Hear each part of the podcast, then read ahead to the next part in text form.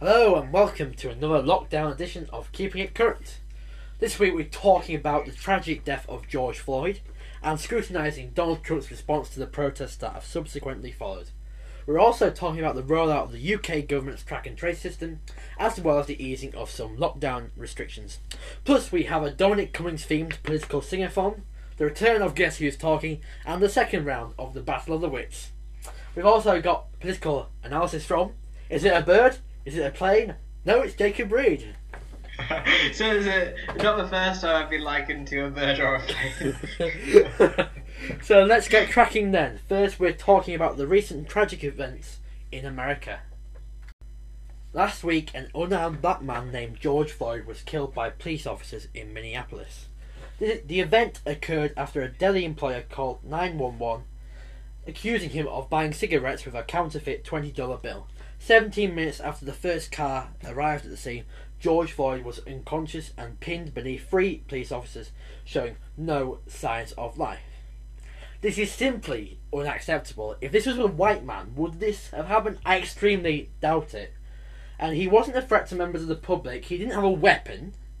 They didn't give him a chance to even explain himself. So, this is one of the most hideous crimes I've come across in recent history.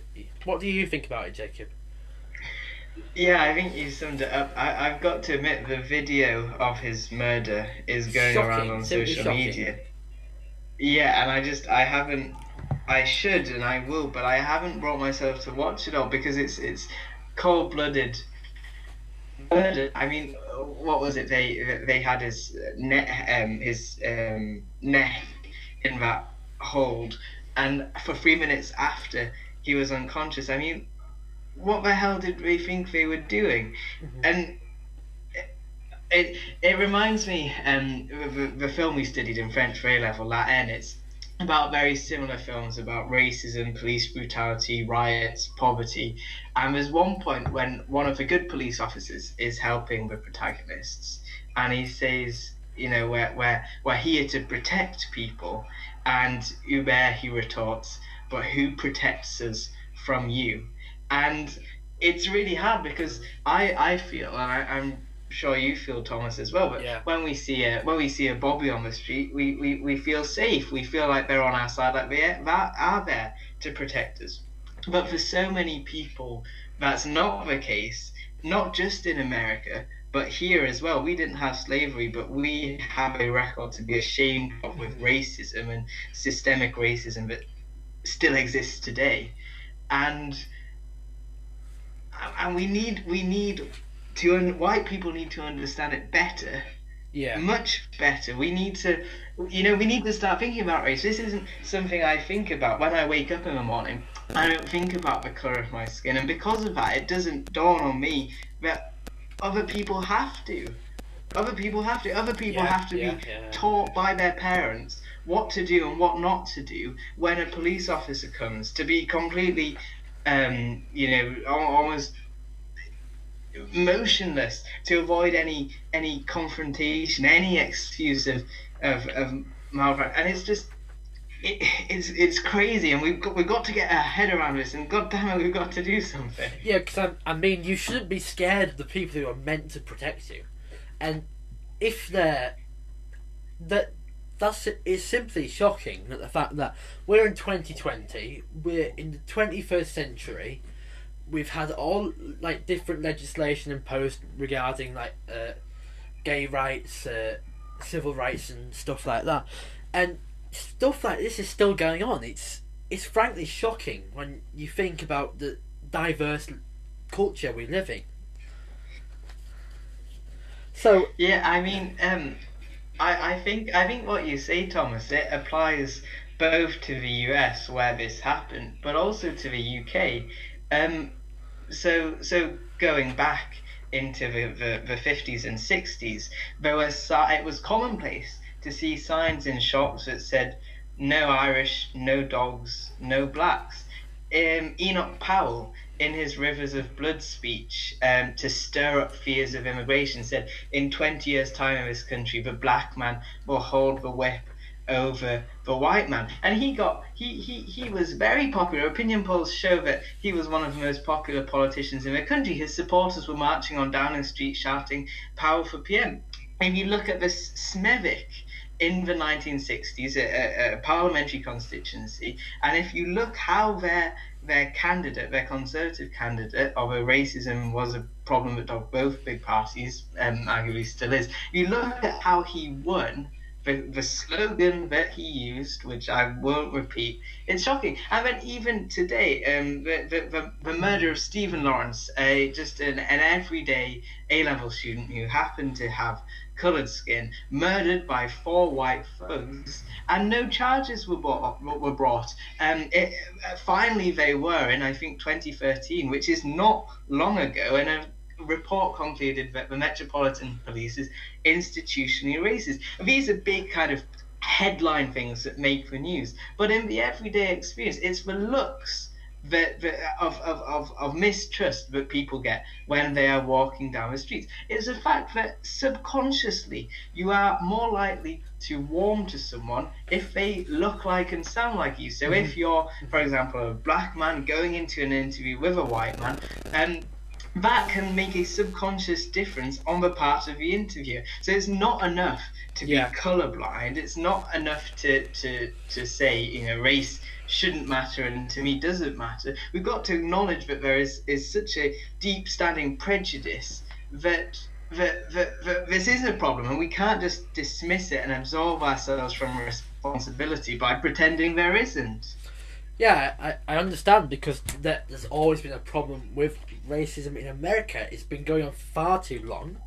Even you think after all the civil rights movements, what people like Martin Luther King did, Rosa Parks and the Montgomery bus boycotts, and the Obamas have done towards eradicating racism. It's like seeing that this is still going on today. It feels like that's been for nothing almost because it just seems to be part of the fabric in America. Are you going to say something, Jake? Well, I think the tragic, yeah, the tragic thing is that um, Obama said um, this was in the book of Ben Rhodes, one of his uh, foreign policy Obama's uh, uh foreign policy advisors. After Trump's election, Obama was reflecting on well, how was he? Was he personally responsible, Obama, for Trump's election? And he said to Ben Rhodes, he said, maybe I came 20 years too early. Maybe America wasn't ready for me, a black president. But it's, and, and maybe with Trump and with um, this whole idea that um, there's a group of white supremacists at Charlottesville who kill a kill an anti-fascist protester, but there are good people on both sides. Um, it's you know, surely, surely things are going in the right direction, and, and you hope, you hope that the renewed attention this has got has surely got to change something. But um, unfortunately, I think we would be a lot more optimistic about change if it was someone like Obama in the White House as opposed yeah. to someone like Trump. Yeah, what I'm going to say now is just like I've got a bit of like a coronavirus uh, analogy of it. The fact that, say, racism's the virus, and the thing is, it only gets realised when you have a symptom. And I believe that Donald Trump is the key symptom of is a symptom of racism because you see, a man in high power who's peddling all this on social media uh, and the like, and it's he's what that gets the virus, the disease that is racism recognised, and it spreads from person to person, from household to household across the country and even across the world. And throughout his tenure, there have been several moments that epitomise this, such as the, his comments about banning Muslims from coming into America, as well as the tweet he made after the Unite the Right march in Charlottesville in 2017, where one person died and many others were injured. He said, You also had many fine people injured on both sides. Jacob, do you think that Trump is to blame for the re emergence of racism in America? Um, I don't. Um, I think I think re when you say re-emergence, I think uh, like it, it's always never he never perhaps, went, but the re publicising or something. Yeah, and I mean, I mean, the, the, the, the shocking thing to think is that if if a civilian wasn't there to film with his phone and share the video of the murder of George Floyd, then we would quite possibly never know about it. And how many similar cases go on where there isn't someone to film it, so we can't know about it. In terms of Trump, um, certainly when you have a, a person in a suit in the White House with such a democratic mandate, who is widely the role that's widely considered the most powerful in the world, and Yeah. he comes out with things like that, it legitimizes this sort of behavior. For example, I was saying about Enoch Powell in this country. Um, that there was an increase in what, what was what was called Paki bashing afterwards, which is as you know dreadful as it sounds, and lots of people doing that said that, that, that would do it and would chant Powell, Powell. Now the chances are they would have done it anyway, but they used a high-profile politician to legitimize their actions. And the, the two things you mentioned with Trump's blatant racism, it doesn't stop there. For example, the uh, what what do they call it? The quad, the squad of four, those young those young Democrats. When um, he, I, I, including uh, Alexandria Ocasio Cortez, um, when when he tweeted that they should go back home when if I think three of them were born in the United States and it's just because they they weren't white and equally um, one thing that's perhaps not talked about that much is his insistence insistence on calling it the China virus, the Chinese virus. I saw Yeah. a picture that he had his uh, a, a set of remarks in front of him that he was delivering about the coronavirus, and he crossed out Corona and wrote over it Chinese, China. That stirred up. Obviously, it stirred up um, um, mal sentiment and racism towards Asian Americans, and it doesn't it doesn't take a genius to work out. So so I think I think um, frankly Trump has blood on his hands. Although I agree equally, he's a symptom perhaps and not just a cause. Yeah, the fact that he's um, it's always been there. It's always been rooted in America. If you you'll see the uh, stories over the years that it's always been there. And um, the thing is, there's I've seen some stuff. There's been some good stuff on TV about racism recently, especially. I think it was a, storyline on Coronation Street recently, which um, Baroness Lawrence, the mother of Stephen Lawrence, who you're talking about, advised them on, and it was about one of the uh, uh, the a black family were introduced to Coronation Street uh, last year, and basically uh, the father was building at the restaurant, and basically what happened was that he was getting these snidey, racist comments from the from the, his boss, and basically he was um, he fought he fought back from it, and he gave such an empowering speech, which was it was really emotional and heartfelt, and you wouldn't think of that something like that being in a soap opera, and you don't you don't really think that that should be it shouldn't be highlighted in a as program as popular as Coronation Street in the modern day. And there's also I, I remember Yeah. yeah continue Jacob Sorry, I was gonna say. I mean, um, I, I've got to admit, I don't watch Coronation Street or EastEnders. But if you if you look back since they started, they've had a surprising and very very positive impact on society. When when they take an issue that is perhaps tabooed in the public. Um, and they, they show it in a real life context, and people people's opinion really change around that. For example, they they showed in the 1960s um, people having divorces and abortions. And when viewers understa- understood the, the, the terrible difficulty that the characters were in, they, they kind of understood better the reasons for divorce, the reasons for abortion, and, and that changed social opinion. Equally, in the 1990s, they saw they saw a, a character whose name slips my mind living with HIV. Now there was huge stigma about HIV, but to see that that Yeah. that a not a normal person, a person everyone liked, could just happen to get it.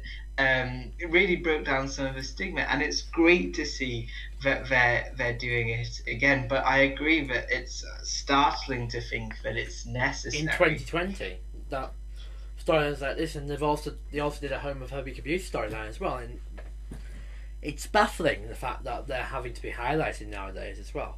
And also, I'm going to go back onto a thing, uh, a show that was on about two years ago. It was the Rosa Parks episode Doctor Who, and I didn't really know that much about Rosa Parks. So I will have heard about her in like conversations or on history programs on the television, but I never really knew the story. And I think that shows something bad about our education that we're not educated from a young age about racism in our schools in or through like exterior speakers coming in, you know. Mm, I think I've seen um, on on social media.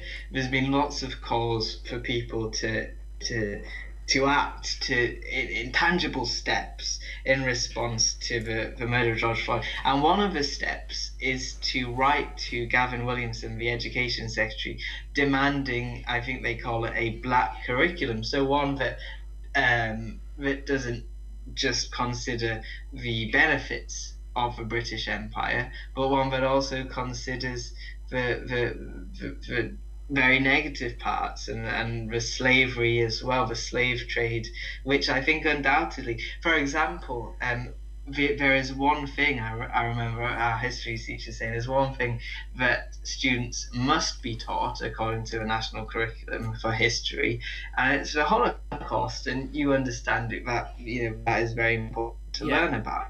But then when you um, compare the number of deaths from the Holocaust to the number of deaths um, by the British Empire, whether it's uh, putting down revolts, whether it's, for example, um, starvation in India because we were taking away all of their natural resources to sell ourselves to, to get the profits from. Uh, huge numbers died as well, and we don't learn about it.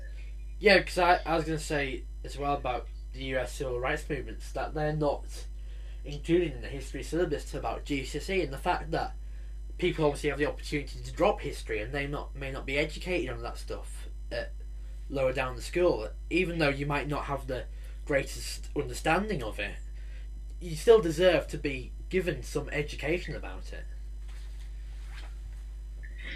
Exactly. Well, I am. Um, um, the, the things I was talking about, like um, Smethwick, um, Enoch Powell, uh, Stephen Lawrence, I only know about because of the A level uh, British history syllabus, and I very naively thought before that that we, you know, in the UK we didn't have slavery, we were comparatively good, um, or at least less bad on the on, on our record of racism, and it's just not true. But if you don't learn about it, you've got to be proactive to find out. And and and inevitably we're, we're not. It makes so much more sense for it to be it, it to be there to be taught to us. Mm-hmm. um,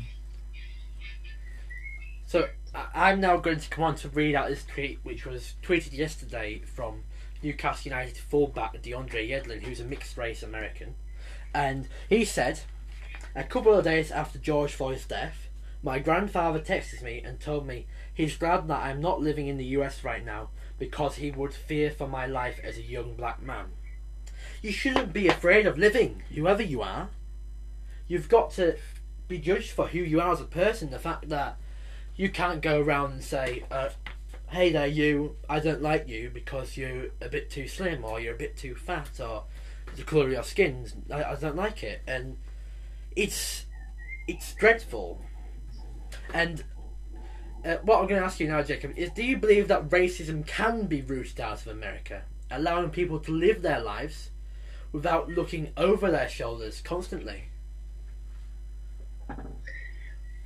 Um, as a, uh, and I think we'll apply the question to, to here as well.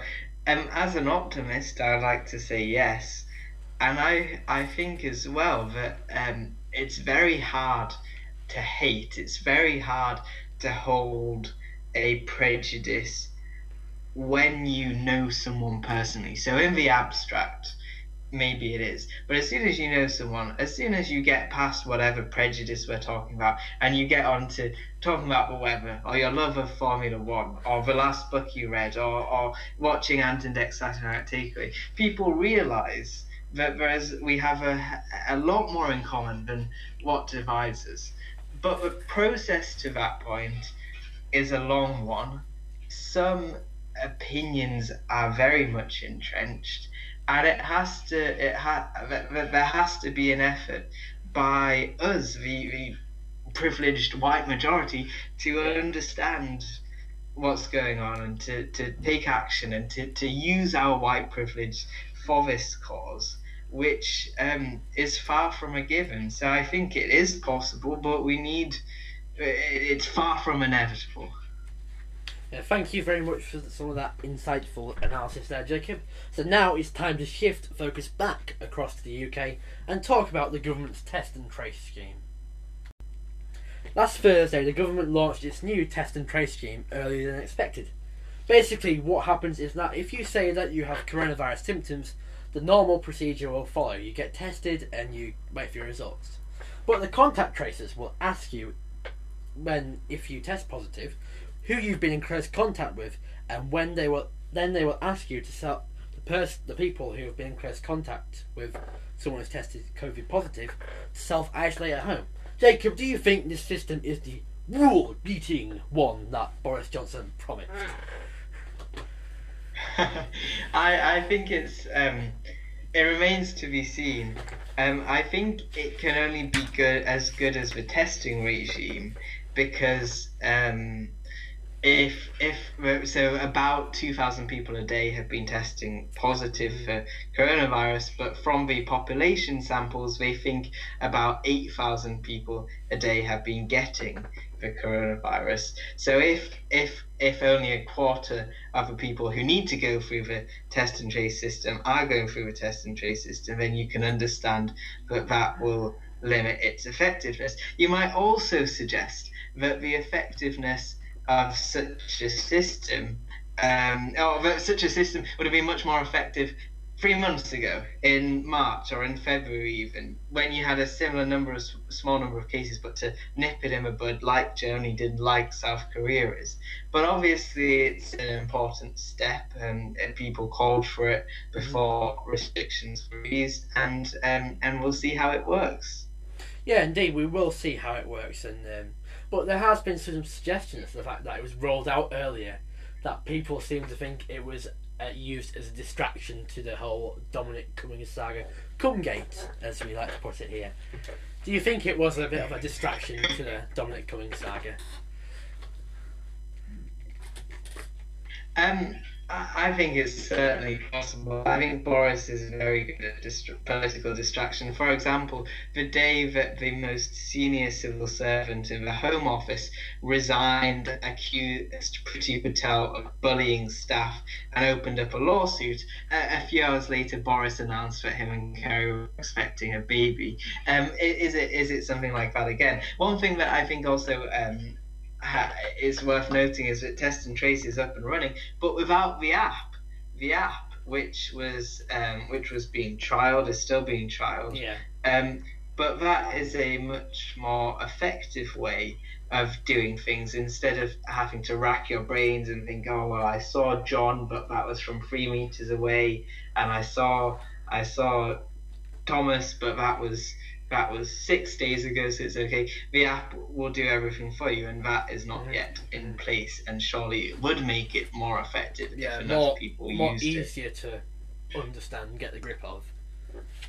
So uh, there's also the fact that those asked to self isolate may not pl- comply with the uh, request. Those who have to isolate will be put on statutory sick pay, which is a measly £95.85 per week which is hardly enough for the weekly shop for people if you're feeding a whole family. Jacob, do you think that people will comply given that they're going to have to be put on statutory sick pay? Mm, I mean, that could certainly put people in a lot of financial difficulty, but also I think a lot of people will feel a, a sense of civil duty, civil civic obligation to do so if it's possible that they could be carrying the coronavirus, or equally that, that, that they could be uh, at risk from it. Yeah, indeed. Okay, so thank you very much for that, Jacob. Now it's time to talk about the easing of the lockdown measures.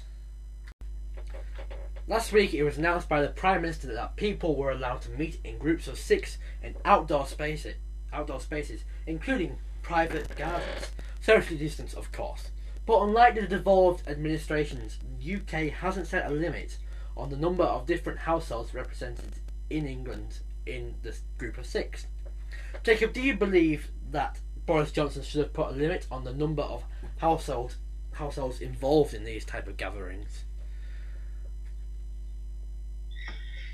Um, maybe. I mean, um, I, I mean, it's it's nice to be able to see um, several several friends at once. It's a privilege that I have not not yet exercised, but looking forward to it. Um, I I suspect fair thinking was that the more conditions you put on it, so like the Scottish government, you can meet eight people, it's but from two, households. households, yeah. Um, maybe the more confused people would get, and they wanted to simplify it. Equally, the Scottish system makes sense because you know if you two two families meeting, or you know, or, Grandparents. or y- your family and your grandparents. Yeah, So, um, just to go on about that, just the fact that, do you think that people may be more inclined to break the rules in terms of having, uh, adding to the group, maybe sneaking a seventh or eighth person? Um, I I I think it's possible. I think you would hope that you know six six people is enough for, for, for most of us. But I think it's difficult as well because you, you, you can never you can never tell for sure are those people from the same household? yeah, are yeah, they yeah, not? yeah, yeah. Um, are they are they really that far apart? And I, I, I think as well when when the loosenings are happening, it kind of sends the message that things are less are getting less serious as they were. So it'd be interesting to hear from the government scientific advisors what they think Yeah. of the compliance with these new rules. yeah, whether the data that comes out in the next couple of weeks, whether that's gonna, whether there might be a little spike or, you know, a second wave, the forbidden second wave, maybe.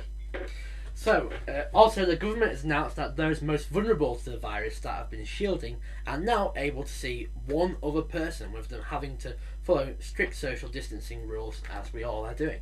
Jacob, with the death toll still increasing, do you think that this move's a bit premature, given that these people are so vulnerable to the virus? Um, hard to tell. It did seem to come very suddenly. Yeah, there were it's like- questions about it. There'd been kind of no updates, and then Yeah, it was like when uh, I think it would come out on Sunday night. It was just like, right, you can do it from tomorrow morning. It was like, what, what, what? You've been you've been telling these people to stay inside, oh, whoa, whoa. enclosed, and like, they can go outside. My word.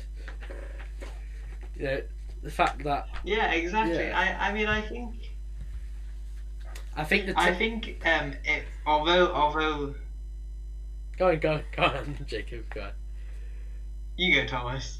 no, it's kind of just like but not much notice. It's in a it's in like say, for example, like someone's like, right, we're going, we're going on a holiday. It's like, right, you can go tomorrow. We're going tomorrow morning. In a sense, isn't it? yeah, it is. I, I think in terms of um, in terms of how people re- will respond to it, you got to remember that if you were if you're one of these people who the government recommended you should be shield- shielding, that was only a recommendation. They couldn't enforce it, and so inevitably some people won't have. They will have thought that they can exercise outside carefully enough, for example. Um, and and so I think I think you'll see that some people will remain very cautious. They they won't even want to see one person socially distance. Other for other people, that'll be a lifeline after after ten weeks of shielding. Yes, indeed, it will be. So now it's time to talk about the other news. Right, due to, the, due to some technical difficulties, Jacob Reed is now joining us on the phone as uh, Skype seems to be working on a bit of a delay today. Oh, we should have been on Zoom, Thomas. Should have been on Zoom, yeah. Skype's just BTEC Zoom. Okay. this this week, news emerged that Premier League football will return on the 17th of June after it was approved by the government. To avoid gatherings at stadiums, all the remaining 92 games will be broadcasted on television. with four games being broadcast by the BBC in a historic move, while Sky Sports are making 24, 25 of their remaining games available for free, as well as Amazon Prime making their four games available for free. Also, it's been announced that international cricket will return, with England hosting the West Indies in a three-match test series, with the games being hosted in Southampton and Manchester, due to them both having hotels at the ground. Formula One is also returning on the 3rd of July, with a double bill in Austria. Other bills include other races include a double bill in the UK as well as the races in Hungary, Spain, Belgium, and Italy. Then it is hoped that the action will move to Asia, Oceania, the Americas, and the Middle East. Jacob, are you looking forward to the return of live sport in the UK? I am absolutely looking forward to the return of Formula One in the UK. Yes. And any, are you looking forward to watching the football, Jacob? You know, live on free to air television. You know, busy schedule at the minute. I, I've got quite a lot of things on, so I don't think I'll get around to watching. So- so- so you- you- so- so- so you're not gonna watch um, a bit of Burnley versus Brighton. As much as I'm a big Brighton fan, bigger a bigger Brighton fan than the next man. You know, I've got. Uh, you can't see because we're not on Skype anymore, but I've got all my Brighton memorabilia along the wall, because of signed shirts and uh, a football from the big game. Um, um, but um, but maybe not. So, uh, on to uh, another story this week. MPs were unhappy with Jacob Rees-Mogg's proposals to vote on a return to regular voting from the online system. But MPs were required to go to Westminster and vote in person for this change. This led to there being five different lines and votes taking up to half an hour due to social distancing having to be maintained. Also, several MPs weren't able to vote as they are either on the shielding list or uh, unable to attend due to, ironically, childcare issues. Jacob, do you think that Jacob Rees-Mogg, uh, your namesake, was unreasonable in asking MPs to do this? um, yes, I, I think this is what happens when you put someone from the uh, 18th century uh, install them as the leader of the House of Commons. I think in so many aspects of life, things have uh, been pioneered, have gone online um, so quickly.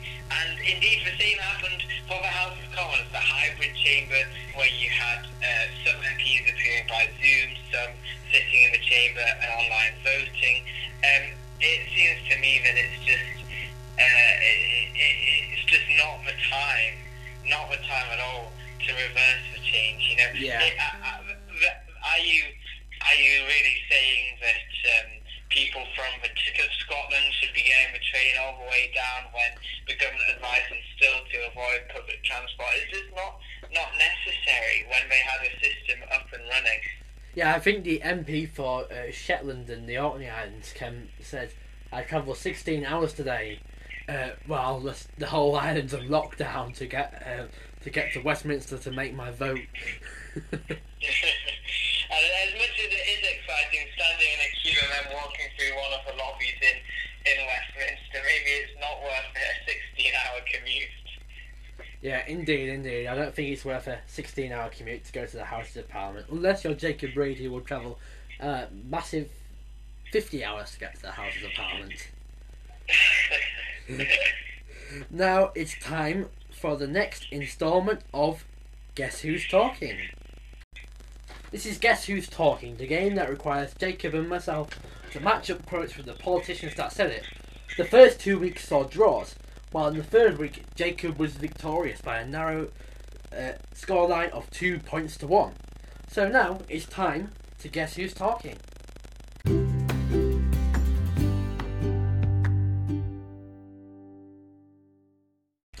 I'm guessing first, Jacob. Take it away. Okay, quote number one. I said I would do all that I could to ensure a strong, stable and principled government was formed, able to tackle Britain's economic and political challenges effectively. Okay. Quote, quote number two. I do not feel that Mr. Cummings followed the spirit of the guidance, I can well understand the anger. Okay. Quote number three. I don't think other people in the world would share the view that there is mounting chaos in this country. Okay.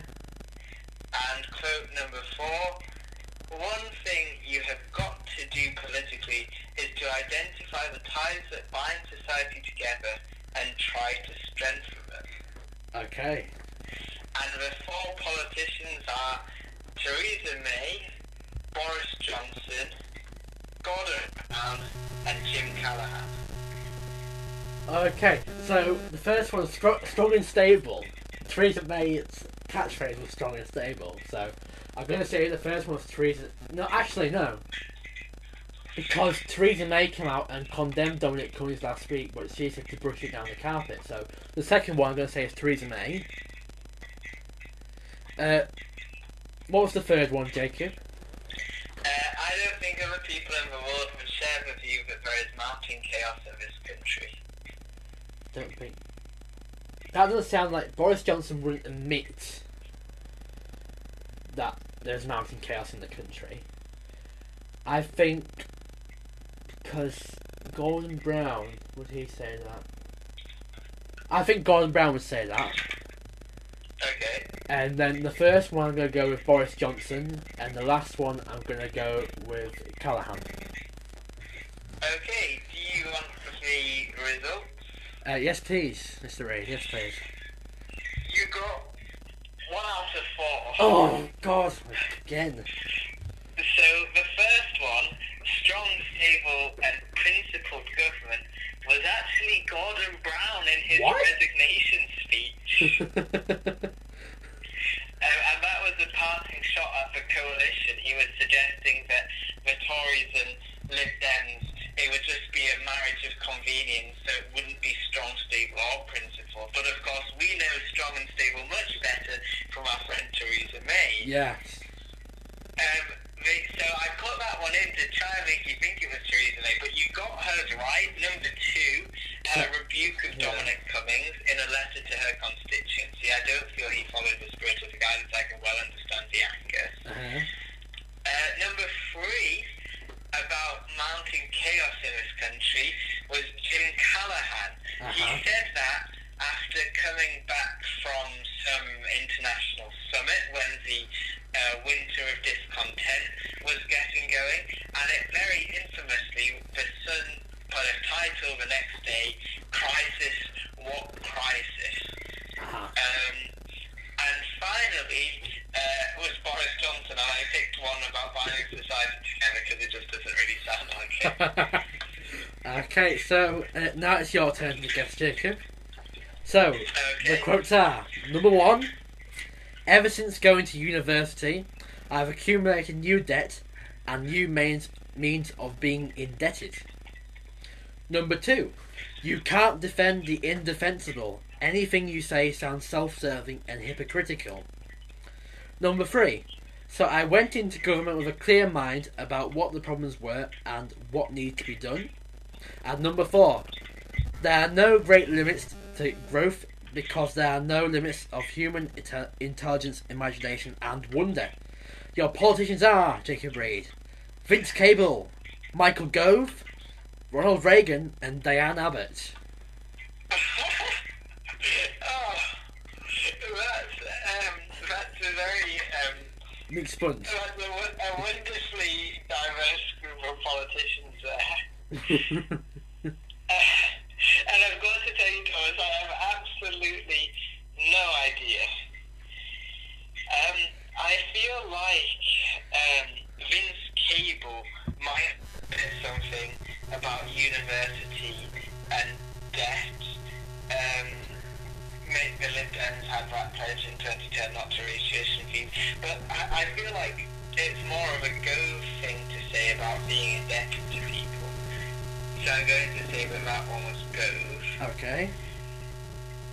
Um, oh, um, just, the one thing that we know is that Diane Abbott didn't say she entered government with a clear mind of what she wanted to do because she, Yeah. she was never in government.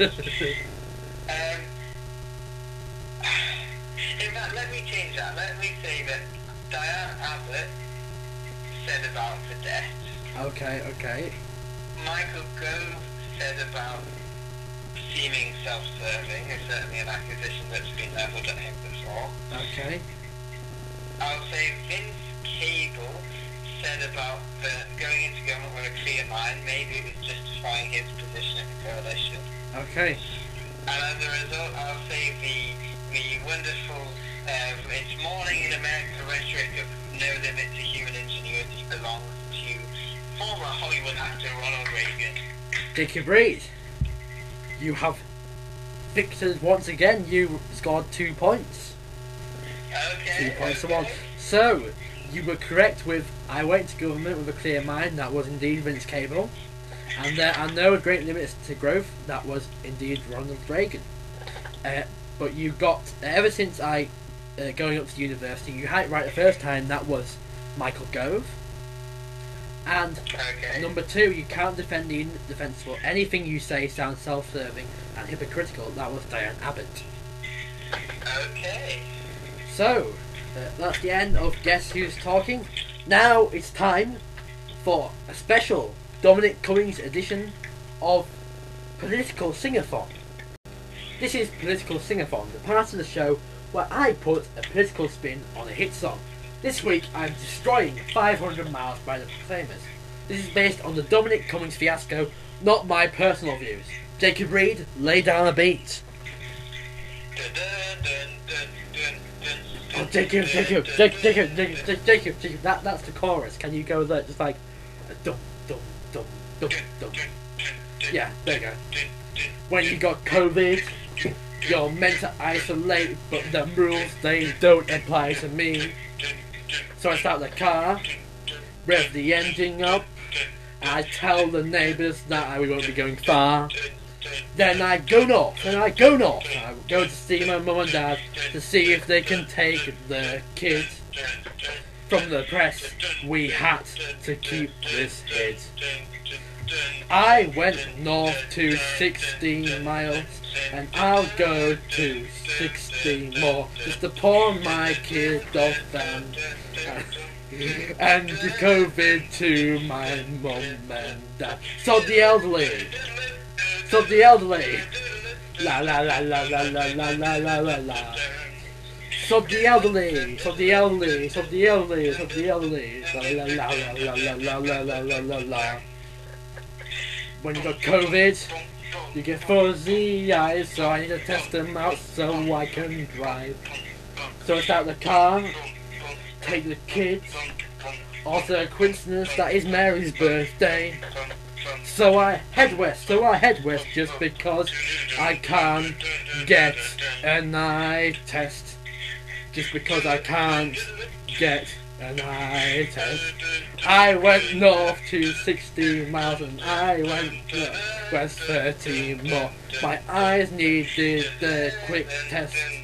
Just a coincidence there's Mary's birthday. Sod the public, sod the public, sod the public, sod the public. I don't care what they think. Sod the public, sod the public, sod the public, sod the public. I don't care what they think. I went north to 16 miles while I was meant to be at home. I was the man that divided the nation, and Boris still kept me in the job. Oh, that's good, wasn't it, Jacob Reed?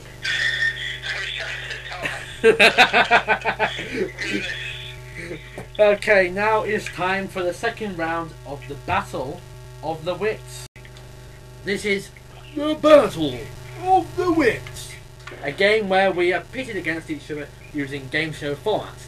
Last week we played Master Brain, and the scores are rolling after uh, last week were Jacob 9, Thomas 12. Oh, we've got a three point lead. But this week, we're the only podcast that doesn't say watch the adverts, quiz them. This week we're playing quiz the ads, not win the ads, for copyright reasons. Now, what's going to happen is that we're going to give each other uh, five multiple choice questions about British TV adverts, and each correct question is worth two points to the overall total. We're really ramping it up, aren't we, Jacob? Uh, wrapping it up, we're, we're burning through the budget. We're, you know, really going all out today. So, let's play Quiz the Ads. Not win the ads, for copyright reasons.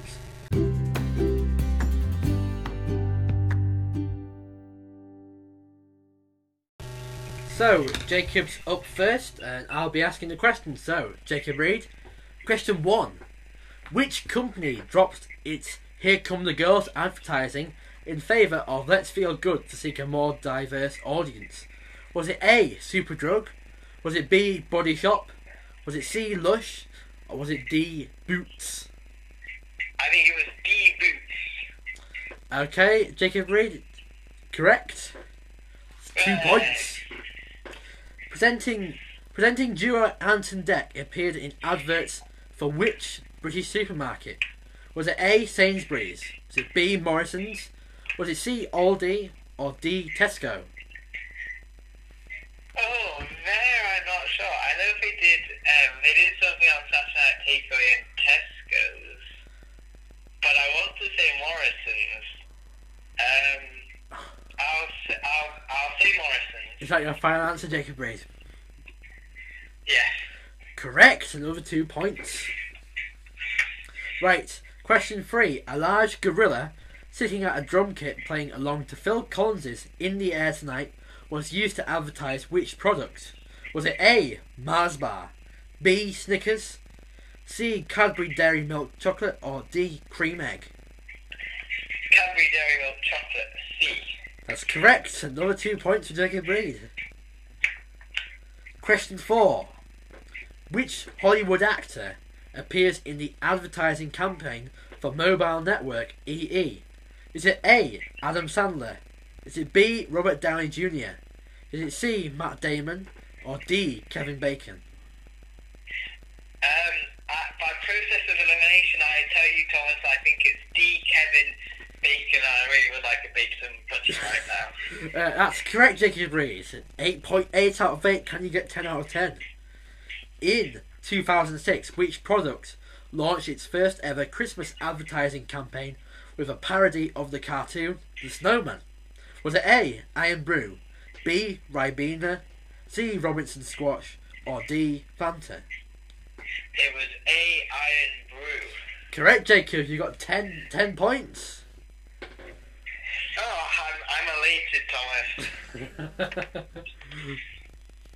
okay, you, you, I'm going to be answering the questions now, so Jacob, take it away. Okay, so the first question, Mr. Ridley. Which of these was the tagline to an Apple marketing campaign?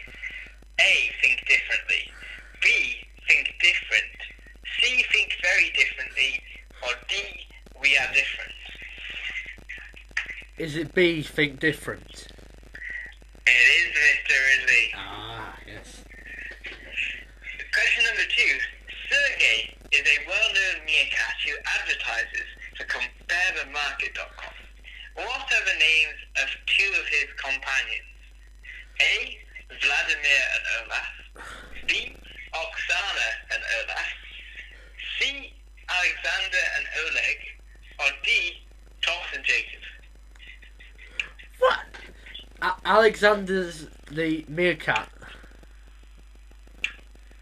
Mhm. and two of his. Can you go through the answer, the options again?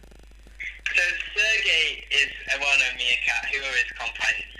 Vladimir and Olaf. Oh, Sergey. I thought you said Alexander. All right, okay. I thought Sergey was going to be one of the answers, so I was going to go for that one. Ser- Sergey, Sergey, I'm giving you. So it's either Vladimir and Olaf, Oksana and Olaf, Alexander and Oleg, or Thomas and Jacob. It's Alexander and Oleg. It is indeed, Mr. Ridley. Question number three. What is the real name of the opera singer on the Go Compare app? Oh God. Is it A. Wynne Evans, B. Luciano Perotti, C. Simon Keenlyside, or D. Lawrence Brownlee? I think I think he's from Wales because I do remember saying seeing something from, that he's from Wales. So I'm going to go for A. Wynne Evans. Yes, that's right, Mr. Izzy. And question four. What was Hotel Chocolat's recent Christmas advertising campaign? Oh god, I don't know. was it A, tastier than Thornton's? B, chocolate, chocolate done right? C, more cocoa, less sugar? Or D, rules of Christmas etiquette? I think it'd be more cocoa, and less sugar. Mr. Izzy. That's not right. What? No. That is a Hotel Chocolat strapline, but the Christmas adverts were rules of Christmas etiquette. That's not a good tagline at all. well, you should have been watching the ads. And I didn't see need an to- ad on the TV for Hotel Chocolat. You need to you need to play not the quiz, play the man, and the man here works in Hotel Chocolat. okay. And now the, the final question, which I will pretend I haven't just googled and made up on the spot because I thought we were only meant to do four questions. So the final question um, concerns the John Lewis advert with the man on the moon. Specifically, which year did it come out? Was it 2014, 2015, 2016, or 2017? I think I'm gonna go with 2015. Mr. Izzy, is that your final answer? Yes, it is my final answer. That's correct. Oh, yay! So, congratulations, you got four out of five right, so eight out of ten points. So Jacob wins this week, 10-8, but he rolls over to next week, which is the scores have gone up to 18, 20. Ooh, Ooh, ooh. nothing, nothing to, between us. So uh, now it's time for a review of this week's show. It's been a great show, hasn't it, Jacob? Yeah, I think it has. I think it has, Thomas. So join us next week where we will be joined by a special guest. I don't know who yet. And we'll have round three of the Battle of the Wits. And we're going just to let you guys know, we're going to be sending out another survey about doing a live keeping it current when safe to do so. Uh, so it'd be different to a normal show as we'll try to incorporate some kind of variety elements to it, like having some variety acts on and stuff like that. And if you know that you definitely want to come, then you can get in touch with me personally or via the Keeping It Current social media pages. Facebook, just Keeping It Current. Twitter, at current underscore IT. Instagram, at Keeping It Current 2019. Or you can email us at keepingitcurrent at outlook.com, all in lowercase. So thank you very much to Jacob Reed for some tip-top, top-notch political analysis, as well as his great uh, beat setting. I'm, I'm trying to forget that, um, but thank you, Thomas. and thank you to you guys for listening. Please join us next week, where we won't be keeping it cool, but we will be keeping it current. current. Goodbye.